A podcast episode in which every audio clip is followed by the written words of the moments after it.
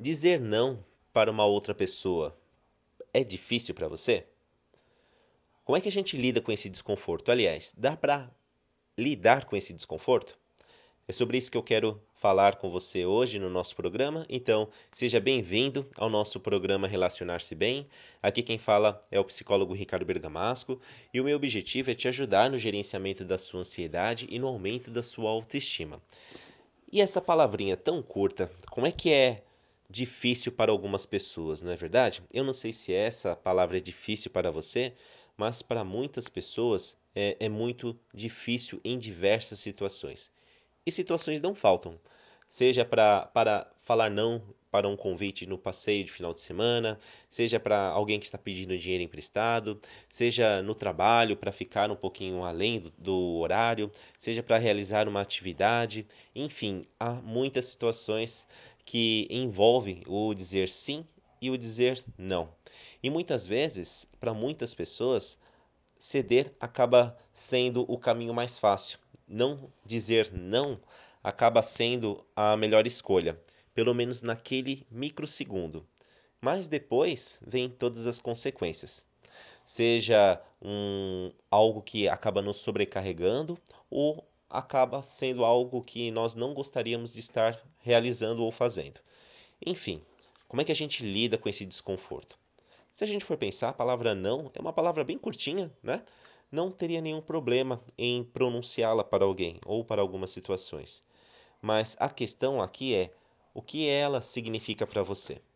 Então, um exercício que você pode fazer um exercício simples para aprender a lidar com não é se perguntar: o que dizer não significa para você? Que consequências são essas em que você fica inseguro, insegura, com medo?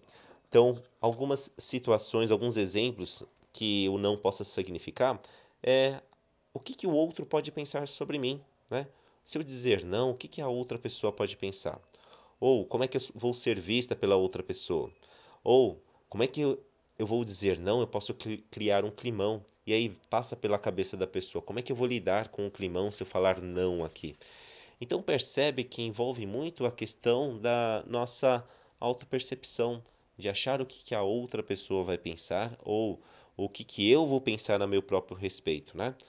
Às vezes o não pode envolver um medo de machucar a outra pessoa ou machucar a outra pessoa e até a questão de ser julgada ou criticada. E quando falo julgado ou criticado, eu não falo nem pela outra pessoa que está recebendo não, mas muitas vezes por nós mesmos. Nós mesmos, muitas vezes, acabamos nos julgando e nos criticando em, de repente, negar algo para algum, alguma pessoa, alguma situação. E aí é onde traz as consequências. Vem a ansiedade, vem muitas vezes a raiva por ter aceitado, não ter lidado com a situação de uma outra forma a nossa autoestima muitas vezes acaba sendo afetada também por não por, por se perceber não conseguir lidar com aquela situação.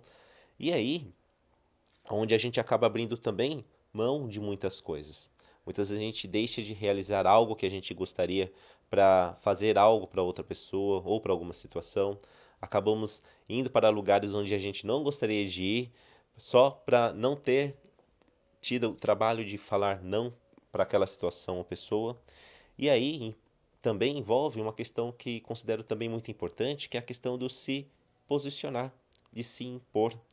E veja bem que se impor, se posicionar, não necessariamente implica um conflito, um atrito ou uma briga.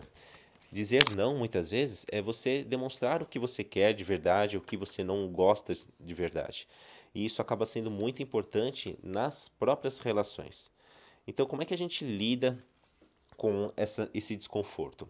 Primeiramente, tentando entender o que, que significa esse não. Né? Eu dei alguns exemplos, então tentar entender o que, que passa pela sua cabeça quando você está prestes a dizer um não. Como é que você pode fazer um exercício, escrever uma lista desses pensamentos e conversar com eles, refletir sobre eles, ver se realmente faz sentido ou não e tentar entendê-los um pouco melhor um espaço onde a gente faz justamente essa reflexão é o próprio espaço da psicoterapia, onde além de tentar entender que pensamentos são esses, fazem sentido, como é que a gente pode aprender a lidar com esses pensamentos ou que pensamentos alternativos nós podemos ter numa situação em que a gente precisa se posicionar com ou não. Além de tudo isso, algumas técnicas também que você pode aprender, ou sozinho, ou se for muito difícil, buscar a psicoterapia. É onde a gente aprende algumas técnicas de habilidades sociais, tem a comunicação não violenta, que você pode buscar na internet. Lá tem um passo a passo do que é a comunicação não violenta. De repente eu posso até gravar um outro um outro áudio falando um pouquinho sobre o que é a comunicação não violenta. Mas você pode buscar aí na internet entender o que é uma comunicação não violenta. E a questão da regulação emocional também, né? Aí envolve muito a atenção plena da respiração, entender como é que você gerencia suas emoções, enfim. Não conseguir dizer não não precisa ser o seu jeito, não precisa algo que você é, não consegue mudar. A, isso é uma coisa que você pode sim trabalhar, seja sozinho ou com um profissional realizando a psicoterapia. Então, deixo para você essa semana refletir como é que é o você se posicionar com o não no seu dia a dia. É difícil, é muito intenso. Como é que você pode olhar para isso e tentar mudar, pelo menos com as coisas menores, para que assim você consiga aumentar mais a sua autoestima, regular mais as suas emoções, para quando ser muito importante, ser uma situação muito decisiva, você já estar treinado, digamos assim, a dizer o não, que pode fazer muita diferença para a sua saúde emocional, tá bom? Espero que esse conteúdo tenha contribuído para você e não se esqueça, não existe nada maior do que as pequenas coisas.